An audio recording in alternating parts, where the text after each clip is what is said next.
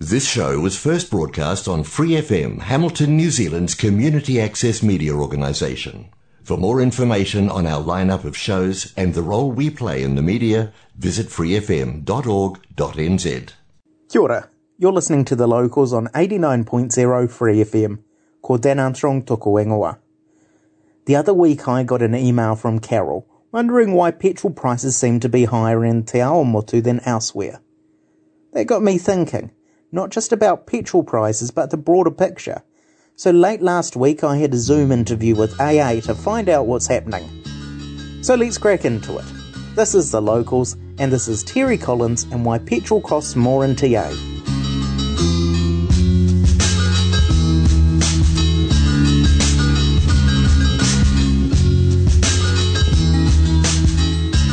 Currently today a barrel of oil is eighty-three dollars and thirty-two cents and a refined litre of fuel is sixty-three cents U S dollars. So it's about fifteen cents refining costs. That arrives at New Zealand refined at ninety-one cents. Then we add seventy point two cents for the fuel excise duty, nine cents for the emissions trading scheme, six cents for the A C C motorists levy that covers accidents, and one point two cents for a little bit of regional tax and to administer the fuel quality system. Uh, yeah, G S T to that, uh, and it comes to two dollars and four cents. Then I was paid with prices of two dollars and twenty-four cents. That only leaves about twenty cents for the uh, the, uh, the oil company, the retailer, and the costs of getting it transported around. So the margins aren't big. And in twenty nineteen, Z Energy only made four point four cents a litre on all the fuel it made, net profit. So if you take that net profit away from about that twenty cents, you see that those costs and the margins to the service station aren't that big. I suppose if you're selling million, literally millions of litres, it's all going to add yeah. up, isn't it? Yeah. Hey, look, and I've also got the price of ninety-one ninety-five in diesel today at Te Awamutu, Otahonga and Cambridge. And and what do those differences look like? Well, to be perfectly honest, if you take all three areas, for ninety-one there's a twenty-three point two cents difference between the highest and the lowest. There is the same amount of difference for ninety-five, and there's a thirty-one point two cent a litre difference for diesel. But diesel's only about one dollar forty-three, so percentage-wise that, that is quite significant. So if all those communities are, you know, sort of twenty minutes away from each other, why has the price fluctuated so much? Um, competition, volume, different business models, where Gull operates a very low-cost business model. It establishes a site. It is unmanned. Uh, it operates by swipe card only, and it's self-filling. So it has a very low overhead. So as a consequence, it um, maintains relatively modest uh, prices. Compare that to other service stations that have full service, maybe even a person that will go out and fill it up for you if you so desire, but has a number of other convenience things like toilets, uh, car wash, uh, airfare tyres, and then there's a shop next to it which will be selling coffee, pies, magazines, and all the other uh, things that a motorist may need. And so they, their profit comes from both the convenience store and from the sale of petrol, but they have a much higher overhead as well. So if I wanted to lower the price in Te Awamutu, so make, make it at the bottom of that twenty cent difference, would I be pushing for a Gull to be in Te Awamutu? Yes, you could. Basically in Te Awamutu, the cheapest ones are Pack and Save. And why are they the cheapest? It's because they can offer a discount because they make their money from selling groceries. In fact, the recent Commerce Commission investigation into the supermarket trades said that the duopoly that currently exists appears to be that they're making excessive profits on their capital.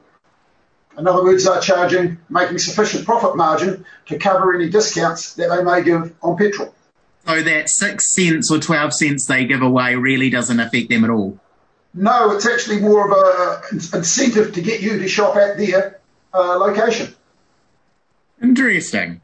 If this is happening locally, we've got such big fluctuations. Is this a, a nationwide trend? This is a nationwide trend. There is no such thing now as a national average price, because all it is is these extremes exist between whichever area you're in. Uh, it, it happens in Otago, it happens in Auckland. Um, it's even more pronounced in Auckland because they have a ten cent regional fuel tax. So um, it basically comes down to competition. Recently I did I looked at the difference between uh, Rotorua and Taupo. Rotorua had nineteen service stations, Taupo had thirteen. Fuel was on average cheaper in Rotorua because of the competition. If I want to fill up the tank, what are the what are the tips I need to have in my mind?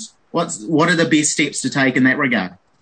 There are a number of uh, phone apps. If you've got your listeners are uh, tech savvy, one's called Gaspy or Gaspy, and that will give you the daily price, the highest and the lowest in your region for the grade of fuel that you want. I would encourage your listeners to use that app and to go to those stations, because this because the profit margin is so low. As I said earlier, um, Z Energy made three three point six cents a litre last year on their fuel. Mind you, it was COVID affected. Um, they need to sell large volumes, and they do sell tens of millions of litres.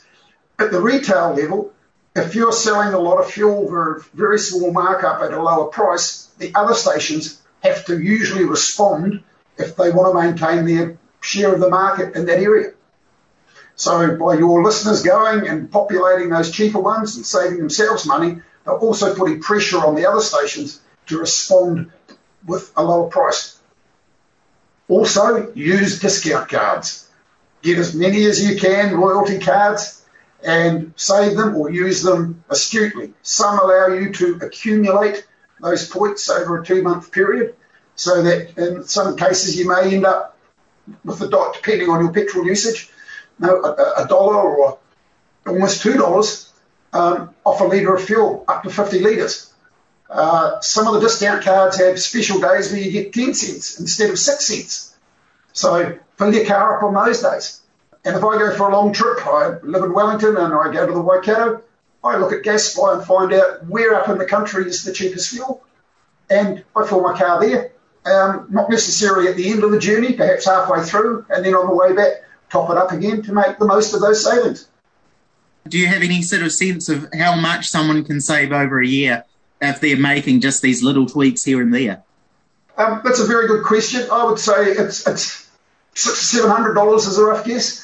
Again, it depends on it, because a new a new car usually does about seventeen thousand kilometres a year, and a lot of them are fleet vehicles, and so they've usually got some good fuel card discounts already going. Uh, second-hand cars, usually private motorists, average about eleven thousand kilometres travel a year.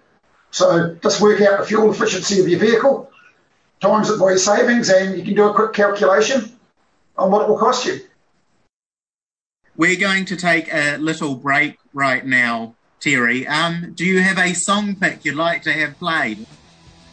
Blitzkrieg Bop by the Ramones. That'll get people going. That's the first classic kind of thing.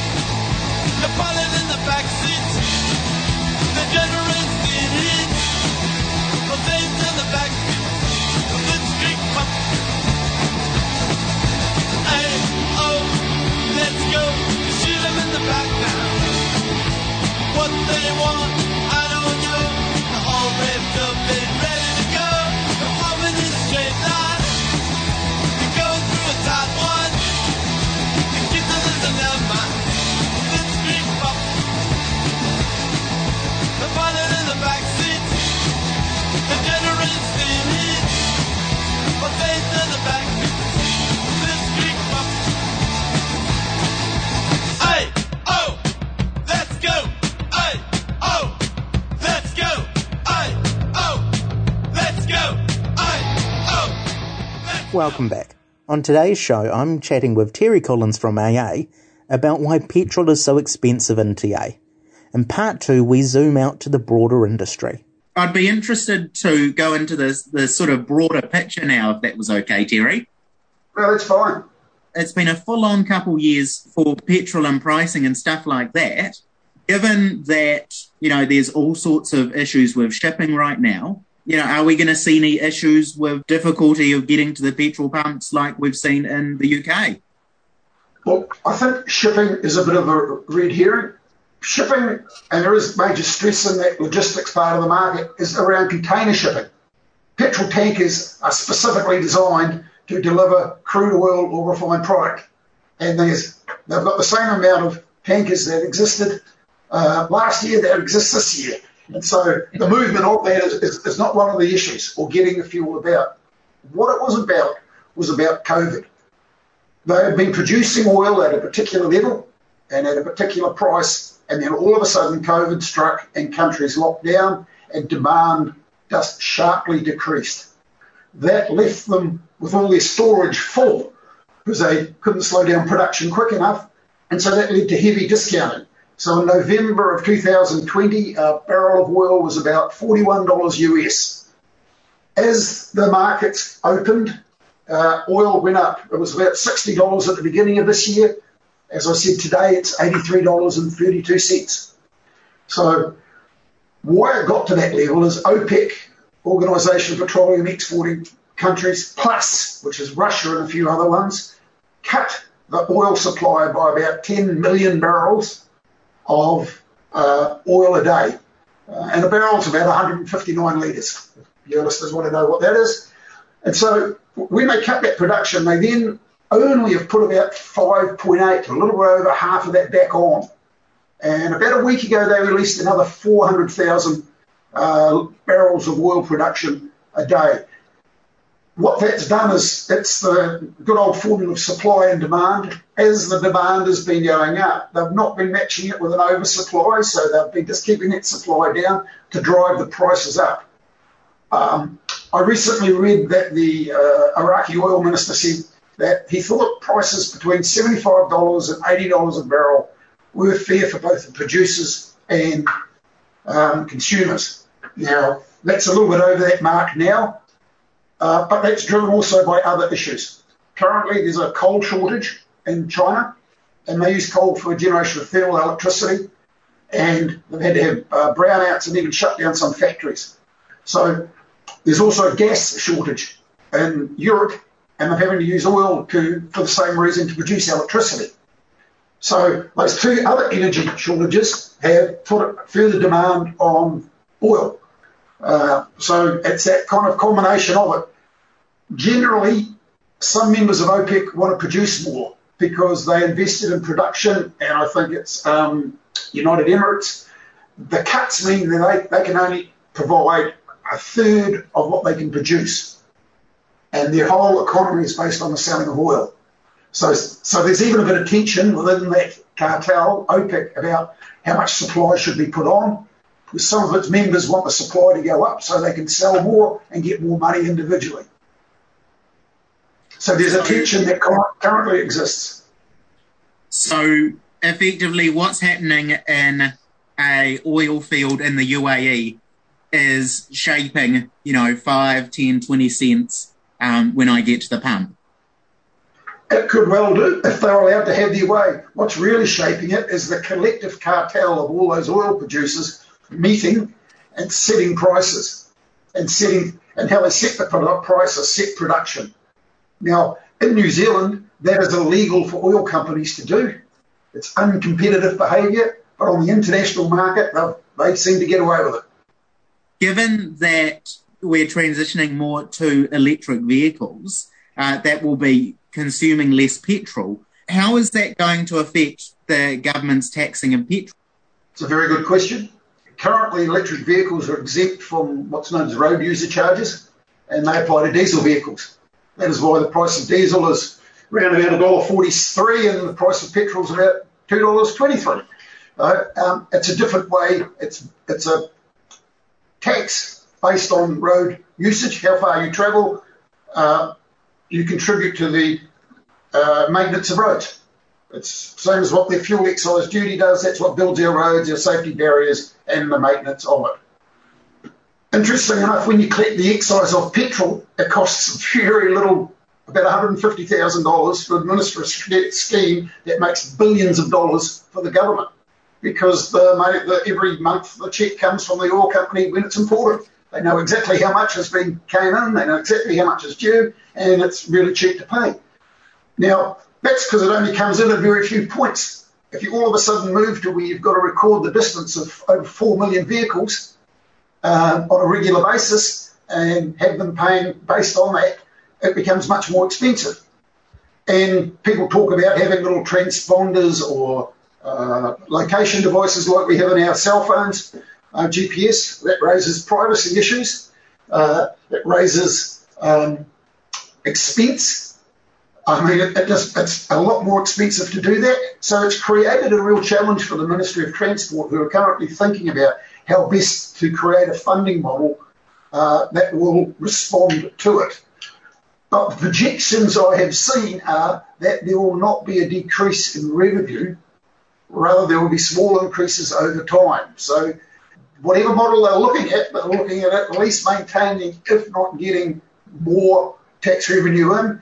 And most of it's based on additional vehicle kilometres travelled.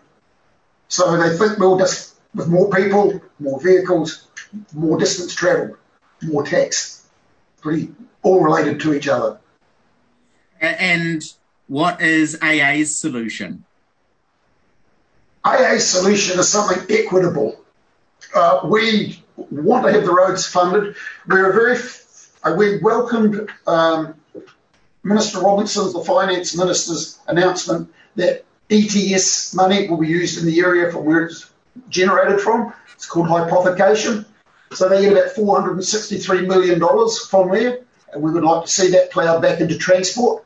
That's our, if, our position is if you make the revenue from for transport, use it on transport. Um, and uh, kind of electric vehicles still require a road to drive on. Right? It's as simple as that. Uh, and even though a lot of the funding will be used for urban areas around uh, public transport, Uh, cycling and walking to make those areas more uh, user-friendly and, and interrelated. It's also about trying to stop congestion and making the driving experience more pleasurable. But of course, in your area, Waipā area, you don't have a very good public transport system, and you have uh, rural um, constituents who need to have utilities and other work vehicles for the very nature of the activities that they do. And so for them, it's, in the short term, it's going to be a little bit of a struggle finding an alternative to the good old utility, diesel-driven utility that they're currently using. So internationally, the real balance is about how car manufacturers respond. If they move too early into electric vehicles, they r- risk losing a little bit of the profit they made from um, their internal combustion engine. They've spent over one hundred twenty years developing R and D on these things, and they know how to build them fairly well. Now they've got to move, now they've got to invest, and Ford's investing about eleven billion dollars globally on electric vehicles. And electric vehicles aren't going to go down in the short term in price, because what's happening is that as they build better batteries, they're getting a longer range, and that addresses what's known as range anxiety. And when they get to a vehicle that'll do about five hundred sixty kilo, five to six hundred kilometres on a charge, they think that's about what consumers will be happy with. Once the battery development gets to there, which is around about fifty, sixty to eighty kilowatts in power, then we'll start seeing the prices drop, because they'll no longer be building bigger batteries, they'll be building the same size battery, economy of scale. Um, you just think about everything else we've ever seen, you know, prices of computers, uh, prices of solar, all those kind of things follow. Uh, the more they produce, the, the less they've come. In computing, it was known as Moore's Law. For every doubling of capacity, there was a halving of price. So there will be some kind of formula that will mean that those electric vehicles will get parity. But picking the total cost of ownership to get parity within this decade. That means when you buy the car, the depreciation of the car and operating it with ever fuel use will be about the same. within this decade, and afterwards it'll get uh, electric vehicles, because they have so few moving parts and we have highly renewable electricity, will be cheap to run. And I think that's a lot of things that people forget about electric vehicles. They have so few moving parts. And how how many years until I can go and buy a electric Hilux? They're developing them now. And I think the answer, the intermediate solution will probably be hybrid. What the advantages of um, electric vehicles are, well, a good example, it's not impossible, because if you see a diesel train going past, it's actually a diesel electric. The diesel does not power the train. The diesel is a little generator that makes electricity for the wheels, the electric motors in the wheel. So and they move tens of tons of freight. So there is the capacity to actually make vehicles that will do that pull heavy loads. They just have to get those designs into um, utilities and such like. They've got really good linear torque, which means they're great at towing when they get them done. As I said, a train pulls huge, heavy loads. It's just that they need to move into that development of it now. I think the move into S U Vs and utilities has been um, has been driven by some of the standards internationally, but it's also where those motor companies make their most profit. So if they can get into that, and I know there's a lot of developments going on, uh, we're expecting to see the first of them within a year or two. Um, I think they'll, they'll be a very suitable vehicle. I think we're, some of the other vehicles that would be really handy for, say, farmers are electric motorbikes. You can charge them up at the, at the, at the shed, no, and you can run them all day long, no emissions. You can go up the hills with them, but no, quiet on the stock. Um, no, some real advantages around that, and some little um, four-wheel carts. You know? I'll call them golf carts, but they're a bit more flashy than that, because you can put bales of hay on them and you can do all sorts of things with them, you know, and use them as a, um, a utility vehicle on farms. But to answer your question, when do I expect them? I expect to see them in the next couple of years. How do you imagine the transport sector to be in, say, ten years? I think you... Some of the existing big companies that exist today, a couple of them may not be there because of the decision. I can't say who, because it's a very timing issue around when they invest in electric, electric vehicles and when they don't. Go too early, they might lose a lot of profit. Go too, go too late, they may lose market share, and the other people, the other ones have established, established themselves in the market and have taken their market share. So there's a real bit of a risk about when to go and when not to.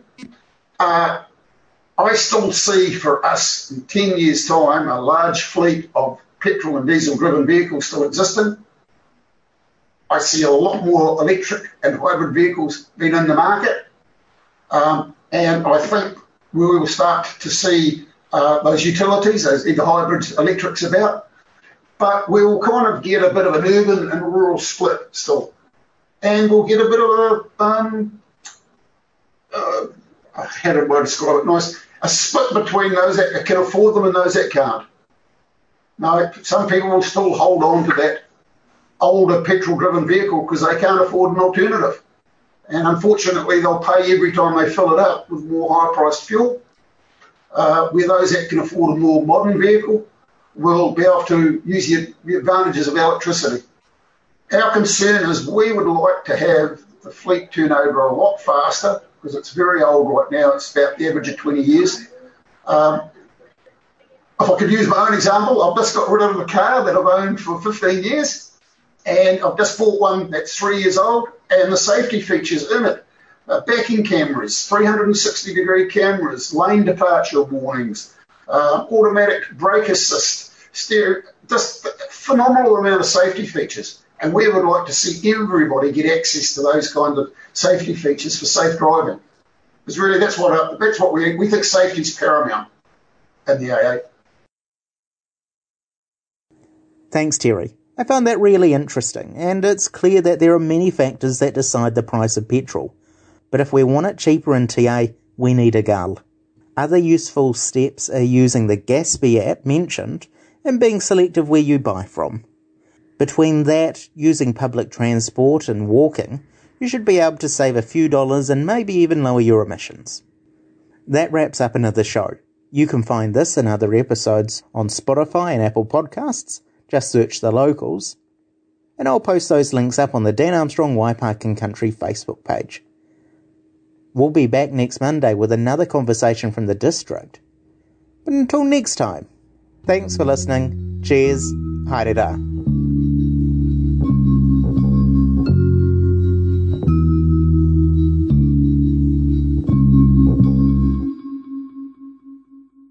Thanks for listening to this Free F M podcast. If you want to hear more content like this, you can support Free F M via Patreon. Head to patreon dot com slash free f m eight nine to find out more.